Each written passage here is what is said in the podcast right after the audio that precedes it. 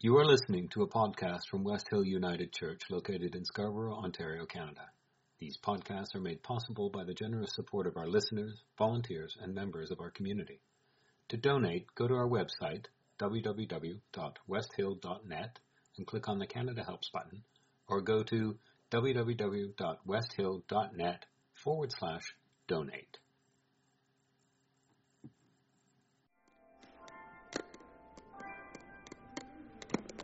Good morning, West Hill. I'll try that one more time. Good morning, West Hill. Good morning, West Hill. Welcome, one and all, eh?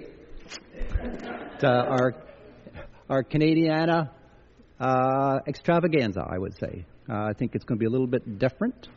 Uh, we got lots of the different things planned for today, um, and I hope you enjoy it.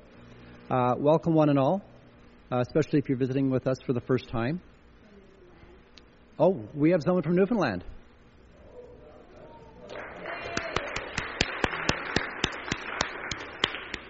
And you, sir? From Connecticut.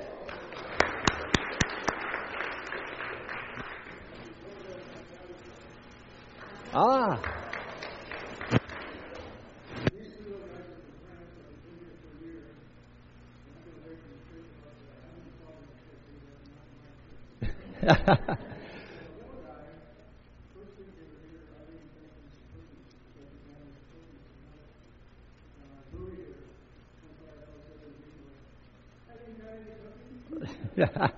Welcome.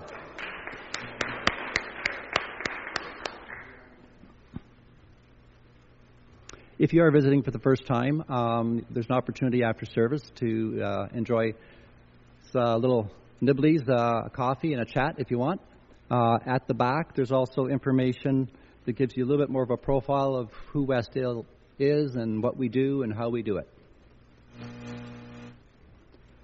We wish to acknowledge that we are on the traditional territories of the Mississaugas of the New Credit First Nations lands, which lands were previously occupied by the Seneca and Huron Wendat First Nations.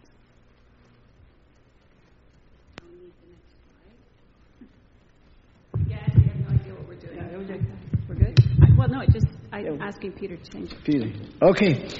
I had the most wonderful time picking slides to match the different parts of today's presentation that were Canadian. And there, it was just lovely seeing the different um, ways the flag is used.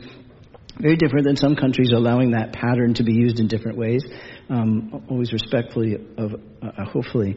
And I and I linked it strongly. Have any picture you see, Greta has a picture right now on her screen. Um, it's just the globe with the sun coming up behind it. And every time I look at a globe or a picture of the Earth, and I don't see the country markers and the boundaries and the the, the, the div- divisions that we put this world in, I think that's how it was and that's how it could be. But we've crisscrossed it with boundaries. And that's part of the life we ground ourselves in. We are crisscrossed with boundaries. And, and people today, if you're listening to the news, I, there is all sorts of ways people are loving their country or standing up for their country or putting their country first that are very troubling. And there are ways that are beautifully, refreshingly wonderful. And that's the life we're grounded in the good and the bad, the helpful and the harmful. And so um, today, when we're thinking particularly about our country, it's to ground ourselves in the life of our country in all its reality and then choosing how do we make this place better for everyone in it, but also being a good neighbor to everyone around it. Because if we took the crisscrosses off, it wouldn't make any difference. Of course, then we could divide people by color and by race and by accent and by background. And we're so good at dividing, and so we ask for the wisdom to knock out of ourselves those divisions and live lovingly um, with with the whole planet. I love discovering something about you I didn't know before. Well, mostly I love discovering what I. Sometimes it's just shocking, but uh, discovered a, a, gentleman that's in our midst, um, humbly and lovely, and told me, I think a few a bit ago, that he was a musician. I thought that was lovely. Vern Kennedy, if you've ever listened to CBC a long time ago, you would have seen music that he has composed and written and sung. He's a trumpeter, he's a chorister, he's a, a, a creative writer. And a time ago, he was asked to contribute to songs written about Canada for its anniversary and he uh, it's it's been played. Uh, if I'm right, Vern, the the Markham Orchestra is where you where you played, and it is amazing. Just Google Vern Kennedy, and and and here he is with us. So uh, Babette has recorded, uh, has got the recording of a song he wrote to celebrate Canada, and we've got the words on the screen here, with his permission, and we'll play the song. It's sung by. Um, a choral group, and I put the words there um, as clearly as, as I can, but sometimes against the background of a Canadian picture so you can squint and get the words. But it's just beautiful, and we are honored that you let us know that. Um, and that you've allowed us to enjoy it on, on Canada Day. And, and with the, the other things we're going to do, it's a perfect, beautiful match. So. We're having uh, Michael McCreary, who uh, participates in citizenship exercises and, and takes the oath, here's the oath, uh, said by new Canadians, uh, is sharing that with us today as a way for us to um, recommit ourselves to this country that Vern so beautifully described in his song. Uh, and so I'm going to invite Michael to come forward.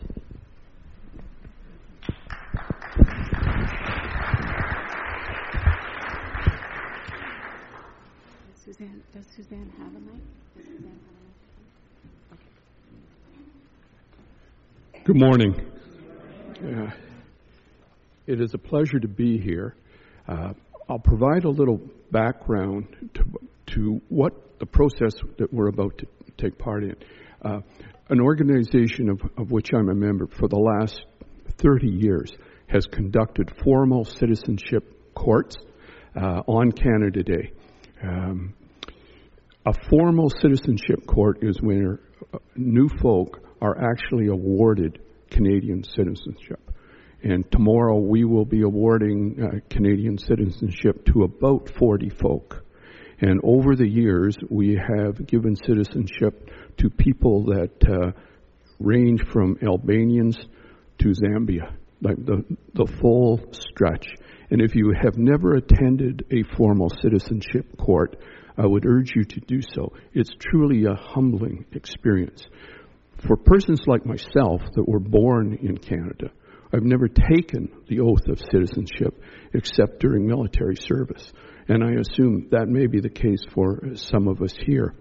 So about 20 years ago, the citizenship, a citizenship court, after she had administered the oath to you know, 30, 40 people, uh, when they finished the oath, they became Canadian citizens she offered to the other members of the uh, that were present at the ceremony, did they wish to take the oath to reaffirm their Canadian citizenship?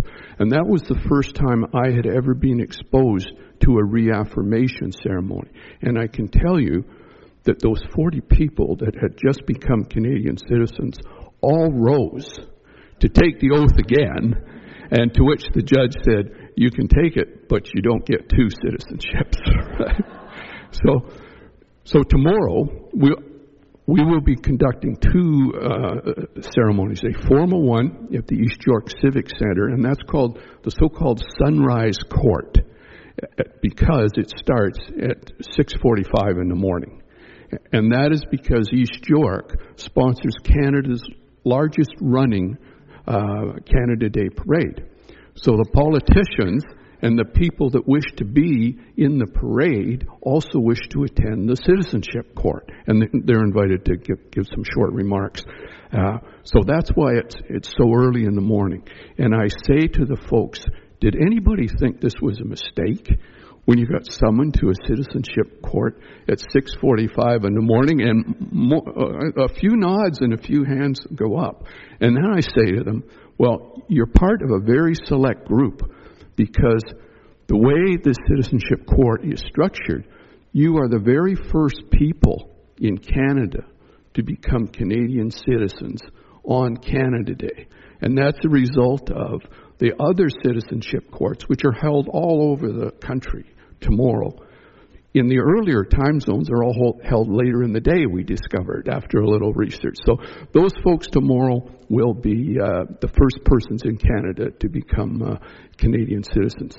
So what we're going to do today is a reaffirmation ceremony. Obviously, we're not awarding citizenship. Those folks that came, that will be awarded citizenship tomorrow, they have met the residency requirements of the federal government. They have met the, the uh, examination of our of our history, and they have demonstrated to the federal government that they, they have proficiency in one of our two uh, uh, official languages.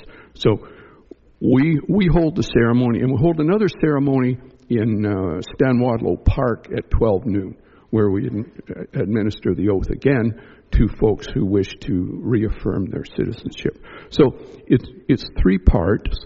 Um, the first part, which which I'll explain, is is is the process. So we are reaffirming our citizenship. If if we were doing this formally, we would have an RCMP officer escort the clerk of the court dressed in full black robes, the uh, uh, judge, uh, who is a, uh, for, a, federal citizenship court judge. He or she will administer uh, a speech and will administer the oath to the people. So we can imagine perhaps that it's just not me standing here, but rather an RCMP officer dressed in red, a, um, the, the, two court officials, and all of the people have been assigned uh, seats by, by number, and they're called up after we, after we've said the oath. So this is my introduction. I have an actual speech from one of the citizenship court judges uh, that Suzanne is going to read. After the reading of that speech, I will administer the oath in, uh, in English. Uh, sometimes we do it in French. The first one I attended, the uh, citizenship court judge said, now, Canada is a bilingual country, so we're going to take the oath in French and English. Well, you could see the fear in the people's eyes when she said, uh, we're going to do it in French. But we did it phonetically. So we will uh, take the oath in, uh, in English, and then traditionally we rise and sing the national anthem. And uh, Scott has been able to uh, put the national anthem uh, on a slide. Uh, it's, it's, changed a little, and there's uh, several versions of it. There's the bilingual version, the French version, an English version, and the, the so-called modern version, which deletes some of the words about um, in all thy sons commands and it changes to in all of us commands, which is obviously much, much more inclusive. So I'll, I'll call Suzanne up and she will read to you the citizenship court speech of um, uh, Judge Norman Allaire.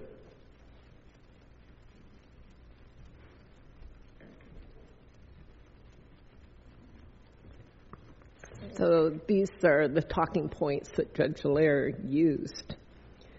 For each, each year on July 1st, Canadians mark the founding of our country under the 1867 Constitution Act. Today, we celebrate Canada's 152nd birthday. On this day, we celebrate the symbols, events, people, institutions, and values that define us as Canadians and give us our identity. Canadianship is highly valued by people from around the world for many reasons. Many newcomers arrive to become members of the Canadian family because they know that Canada is a tolerant, accepting, and welcoming society that embraces diversity. Our tradition of accepting and celebrating multiculturalism is one characteristic that distinguishes us from other countries around the world. Canadian citizenship has only been in existence since 1947, but the spirit that gives Canadians their special identity has lived since the early days of Confederation. Persons of different races, cultures, and language joined together in 1867 to start building the new country of Canada. Today's reaffirmation ceremony presents a wonderful opportunity for all of us to reflect on what our Canadian citizenship means. As citizens, we enjoy many rights and freedoms that are unknown in many countries around the world. However, with these rights come responsibilities that all citizens must share. It means sharing a common set of values. It means respecting that we live in a democratic, secular country where individual rights and freedoms are respected. It means that we respect the laws and respect each other and treat one another with dignity. It also means that citizens get back to their communities and Canada in a variety of ways. Volunteerism is important. Over one half of Canadian adults volunteer at something. This is well known at West Hill, where we're filled with volunteers. We make a diff- big difference in our neighborhoods by building safe and caring communities. We help those who are less fortunate in our society. We volunteer in schools, hospitals, and various organizations and institutes. We bear arms to defend our country and to assist those who request our help to defend shared values. Our armed forces are respected throughout the civilized world. We participate in worldwide disaster relief efforts and peacekeeping, peacemaking activities in many war torn countries. We make a difference by caring for our heritage and environment so that future generations of Canadians can enjoy our vast and beautiful country. Later in this reaffirmation ceremony, you will have an opportunity to take the oath of citizenship. Understand the seriousness of the oath. By taking the oath of citizenship today, you are publicly promising to accept your responsibilities of citizenship. And that saying that, you want to help shape Canada's future for generations to come. The oath is a very serious promise. It is your personal commitment to help build an even better, stronger, united, and peaceful Canada. We have earned the right to be proud as Canadians. Happy Canada Day.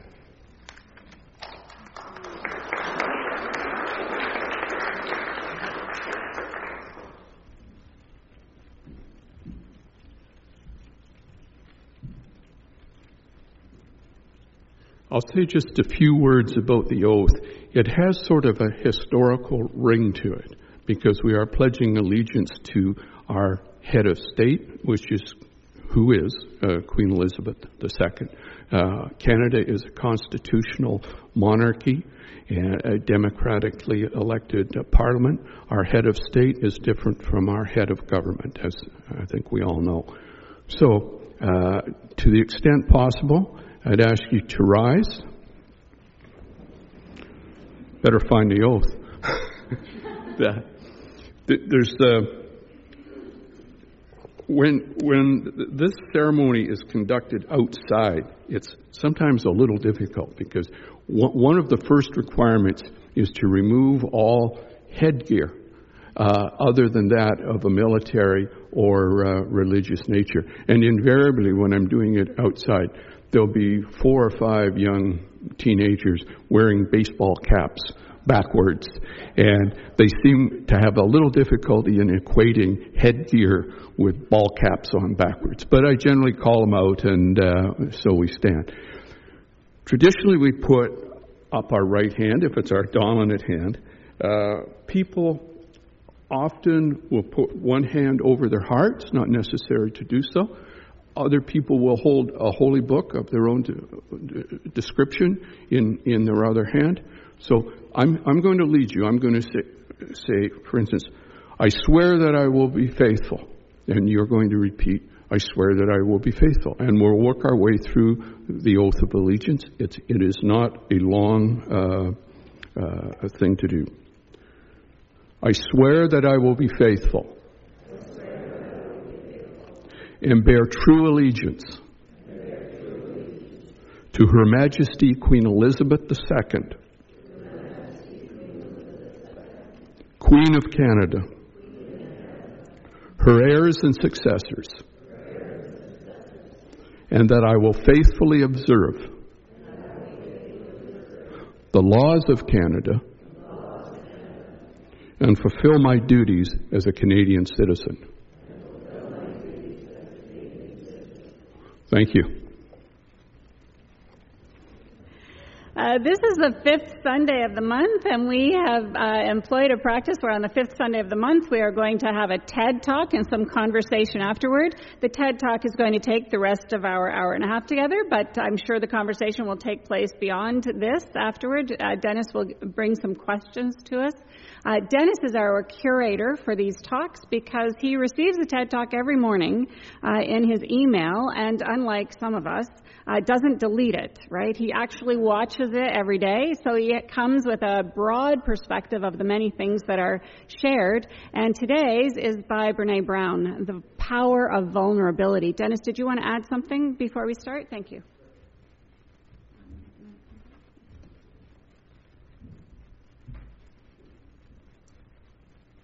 As it turns out, uh, there are four, five Sunday months in the year, and they happen to always be on the same months of the year December, March, June, September, and January, or December. So I guess that's five, isn't it? anyway, uh, Brene Brown, uh, actually it's Cassandra Brene Brown, uh, PhD, is a research professor at the University of Houston, where she holds the Huffington Foundation Brene Brown Endowment Chair at the Graduate College of Social Work. So it would be very interesting to you, Scott. she has spent her career studying courage, vulnerability, shame, and empathy, and is the author of five number one New York Times bestsellers. Brown's TED Talk, The Power of Vulnerability, is one of the top five most viewed TED Talks in the world, with over 35 million views. Now, how many of you have actually listened to it? Well, I hope you enjoy it again. she is also the first person to have filmed a talk available on Netflix. In fact, I watched it just recently it's an hour and a half long, and I would recommend anybody who is interested in today's presentation to take the time and find some place where you can watch Netflix and watch her presentation. She is really quite outstanding. Uh, it uh, debuted on Netflix only last April for the first time, so it's, it's brand new. So, without ado, uh, let's move on to the TED Talk. And uh, oh, before we do that. Uh, I've picked uh, six words out of the presentation that uh, I'd like you to think about as you watch the presentation. Uh, I think they are the theme or core words that she builds around. Uh, the first being shame, the second being connections, uh, third, belonging, fitting in, vulnerability, and courage. So when we finish the TED Talk, maybe some of you can relate to those, and uh, if you're not too vulnerable, you can share some of your thoughts.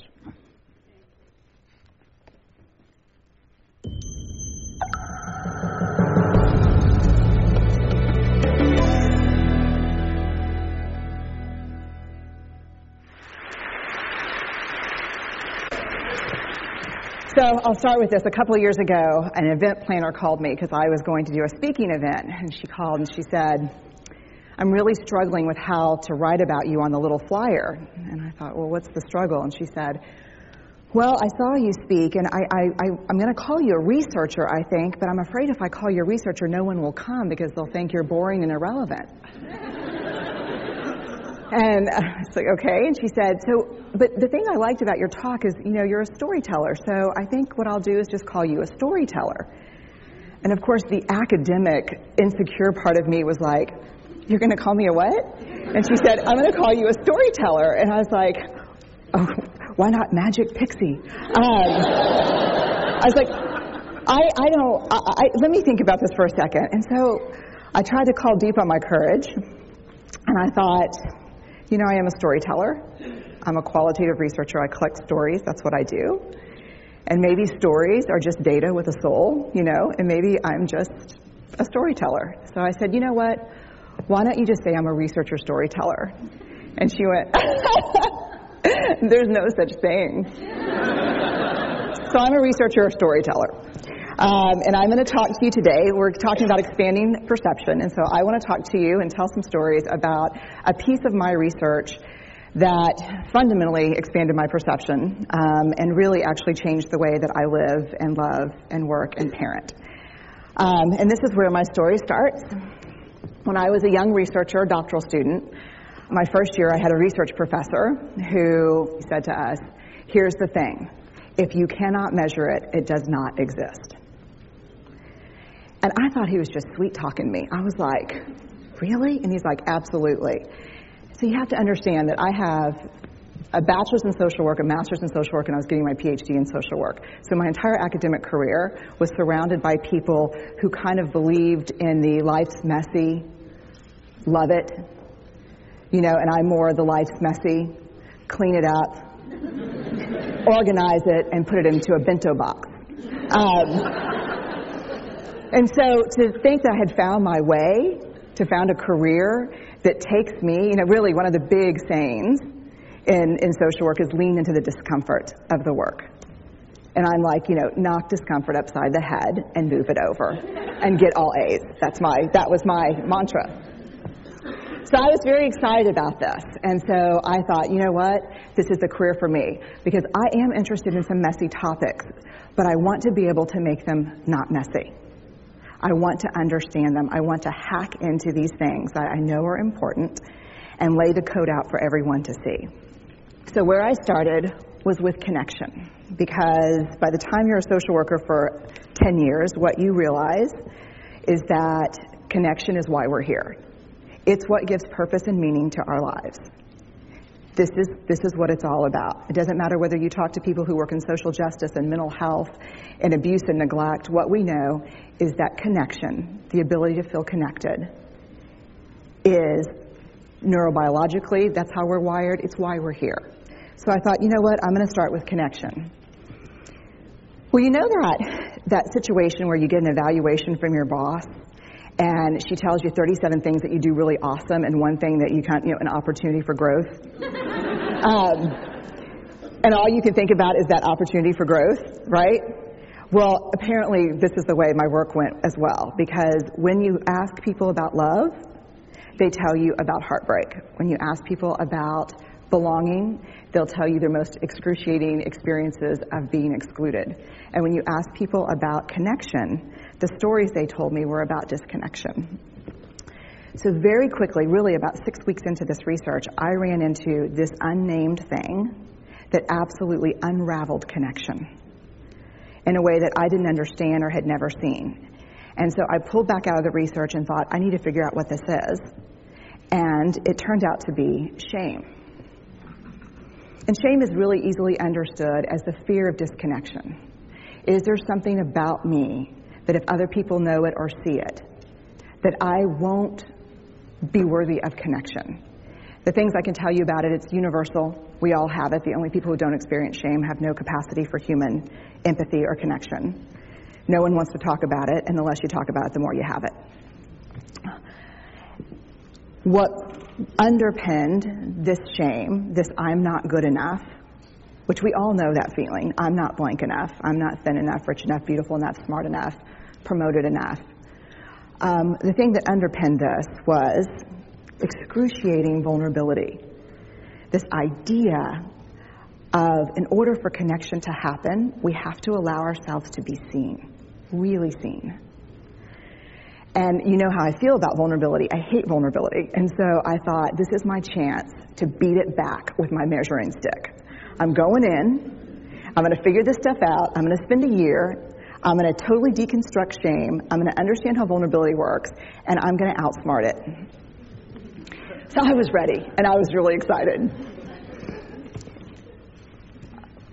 As you know, it's not going to turn out well. Um, you know this. So I could tell you a lot about shame, but I'd have to borrow everyone else's time. But here's what I can tell you that it boils down to. And this may be one of the most important things that I've ever learned in the decade of doing this research. My one year has turned into six years, thousands of stories, hundreds of long interviews, focus groups. At one point, people were sending me journal pages and sending me their stories, um, thousands of pieces of data um, and six years. And I kind of got a handle on it. I kind of understood this is what shame is, this is how it works. I wrote a book, I published a theory, but something was not okay. Um, and what it was is that if I roughly took the people I interviewed and divided them into people who really have a sense of worthiness, that's what this comes down to a sense of worthiness. They have a strong sense of love and belonging. And folks who struggle for it, and folks who are always wondering if they're good enough.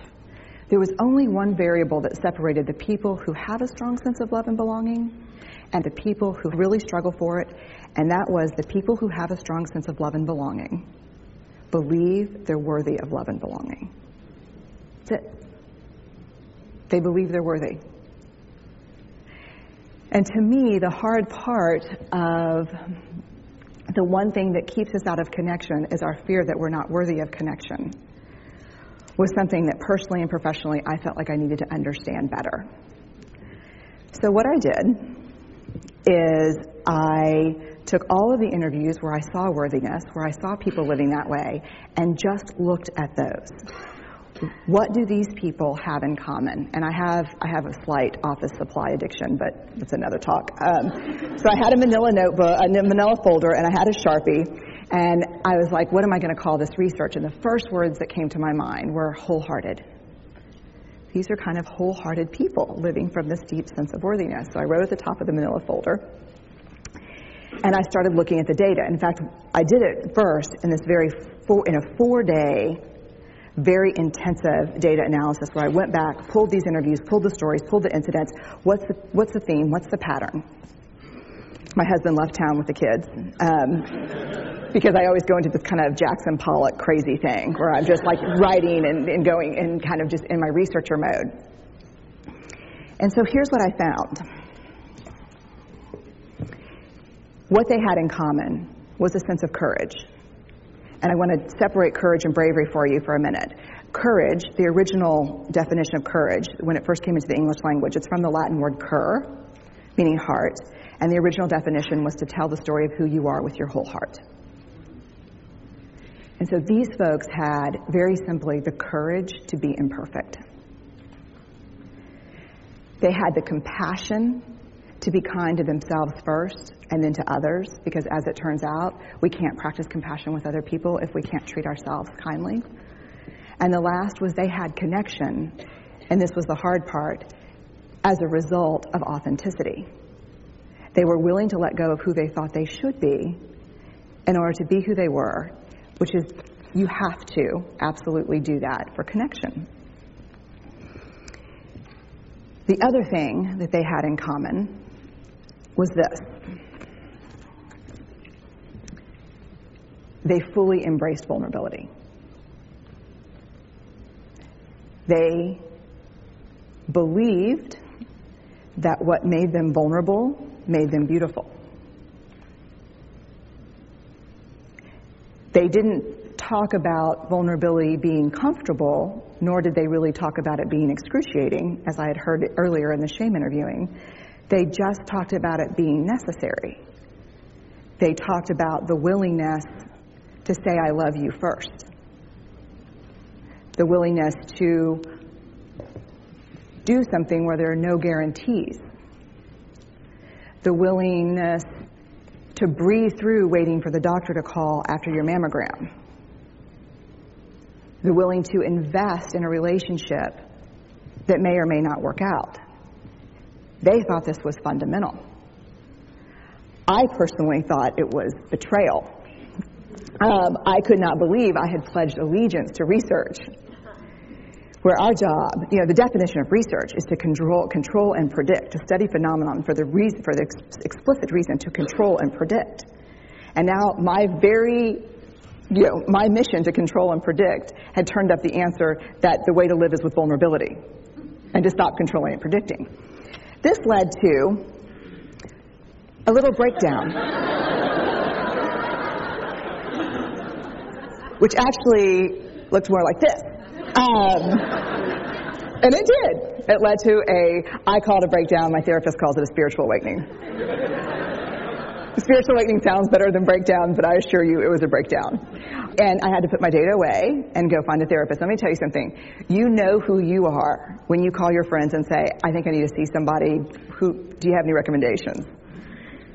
Because about five of my friends are like, woo, I wouldn't want to be your therapist. Um, I was like, what does that mean? And they're like, oh, I'm just saying, you know, like, don't bring your measuring stick. Uh, like, okay. So I found a therapist. My first meeting with her, Diana, I brought in my list of the way the wholehearted live. And I sat down, and she said, you know, how are you? And I said, I'm great, you know, I'm, I'm, I'm okay. And she said, What's going on? And I said, And this is a therapist who sees therapists because we have to go to those because their BS meters are good. Um, and so I said, Here's the thing, I'm struggling. And she said, What's the struggle? And I said, Well, I have a vulnerability issue, and you know, and I know that vulnerability is kind of the core of shame and fear and our struggle for worthiness, but it appears that it's also the birthplace of joy, of creativity, of belonging, of love. And I, I think I have a problem. And I just, I need some help. And I said, but here's the thing no family stuff, no childhood shit. I just, I just need some strategies.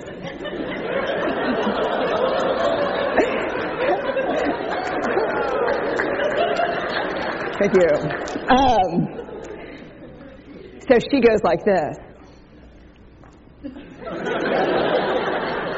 And then I said, It's bad, right? She said, It's neither good nor bad. It just is what it is. And I said, Oh my God, this is going to suck. Um, and it did, and it didn't. Um, and it took about a year. And you know how there are people that, like, when they realize that vulnerability and tenderness are important, that they kind of surrender and walk into it? A, that's not me. And B, I don't even hang out with people like that.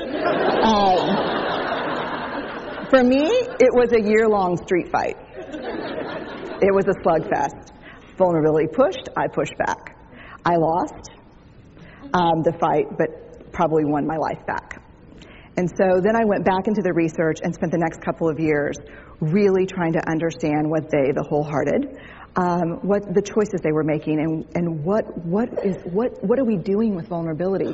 Why do we struggle with it so much? Am I alone in struggling with vulnerability? No. So this is what I learned. We numb vulnerability when we're waiting for the call. It was funny. I sent something out on Twitter and on Facebook that says, How would you define vulnerability? What makes you feel vulnerable? And within an hour and a half, I had 150 responses. Because um, I wanted to know, you know, what, what's out there. Having to ask my husband for help because I'm sick and we're newly married. Um, initiating sex with my husband. Initiating sex with my wife. Being turned down. Asking someone out waiting for the doctor to call back, getting laid off, laying off people. This is the world we live in. We live in a vulnerable world. Um, and one of the ways we deal with it is we numb vulnerability. And I think there's evidence and it's not the only reason this evidence exists, but I think that there, it's a, a, a huge cause. We are the most in debt, obese, addicted, and medicated adult cohort in U.S. history. The problem is, and I learned this from the research, that you cannot selectively numb emotion. You can't say, here's the bad stuff. Here's vulnerability, here's grief, here's shame, here's fear, here's disappointment. I don't want to feel these. I'm going to have a couple of beers and a banana nut muffin. I don't want to feel these. And I know that's I know that's knowing laughter. I, I hack into your lives for a living. I know that's oh God.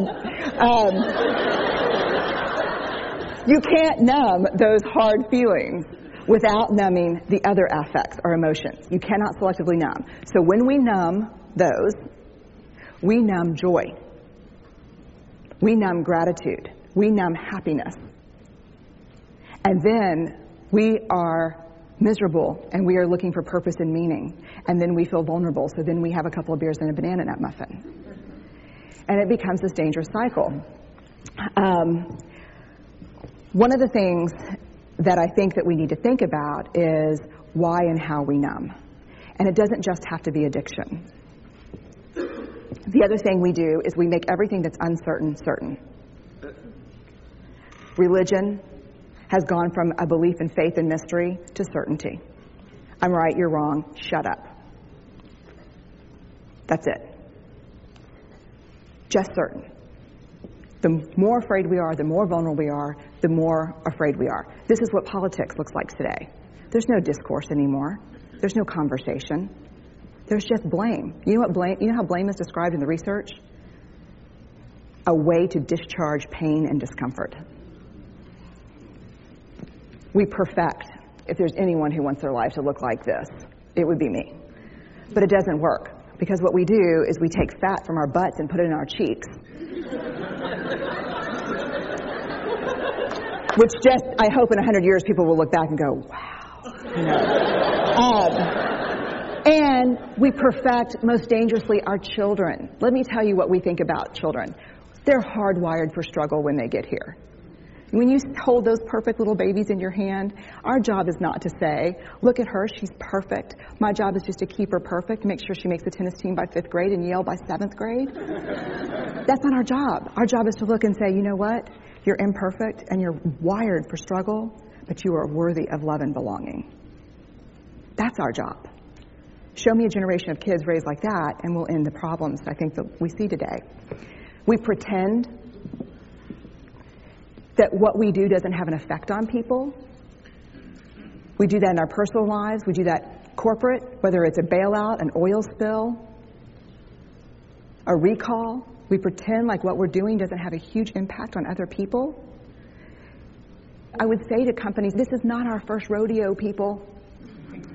We just need you to be authentic and real and say, we're sorry. We'll fix it. But there's another way, and I'll leave you with this. This is what I have found to let ourselves be seen, deeply seen, vulnerably seen to love with our whole hearts, even though there's no guarantee.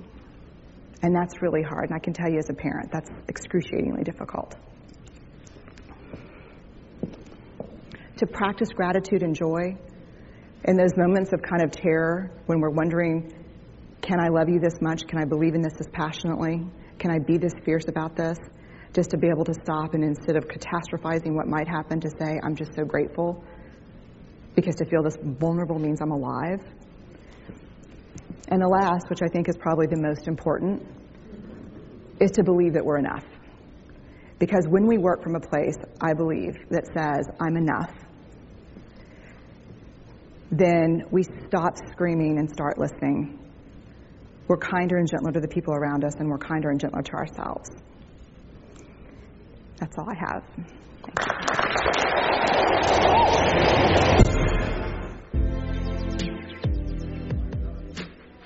My name is Mark. I don't know. Is anybody vulnerable, uh, vulnerable enough that uh, they could make Any comment before we close?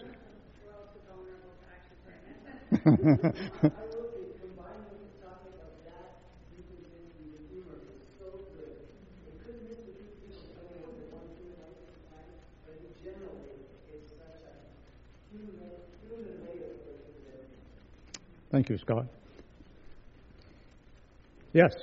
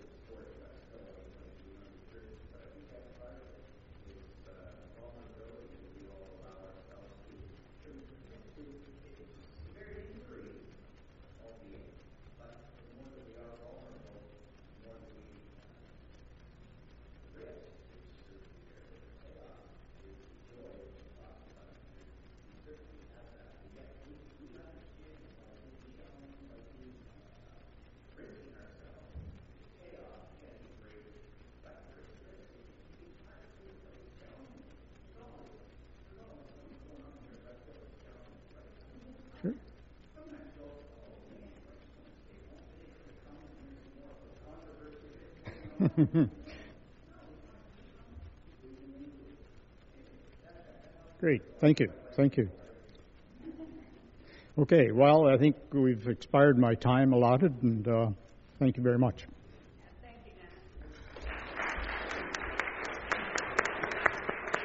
I think there, I think there will be a rich conversation uh, in the coffee hour. Um, so uh, go to it, uh, and I'll do my Is there, is there is there a song? Are we doing a song? Okay. If you just rise.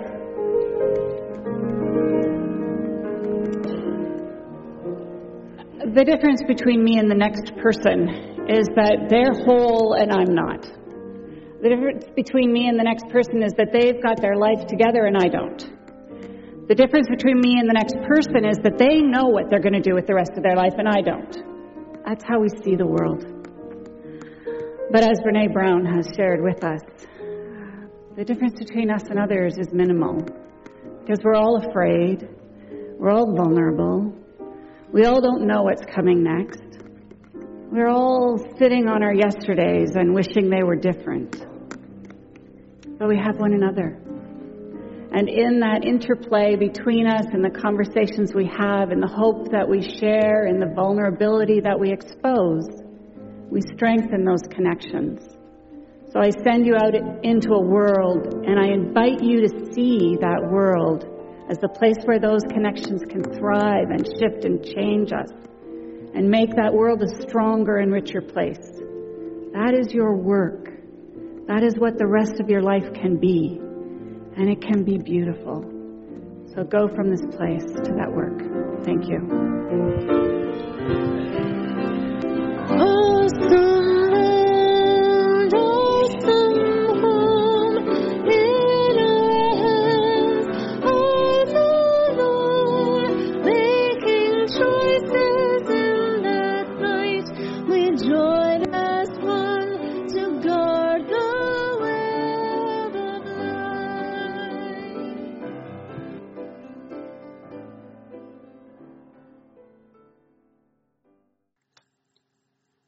have been listening to a podcast from West Hill United Church located in Scarborough, Ontario, Canada. These podcasts are made possible by the generous support of our listeners, volunteers, and members of our community. To donate, go to our website, www.westhill.net, and click on the Canada Helps button, or go to www.westhill.net forward slash donate.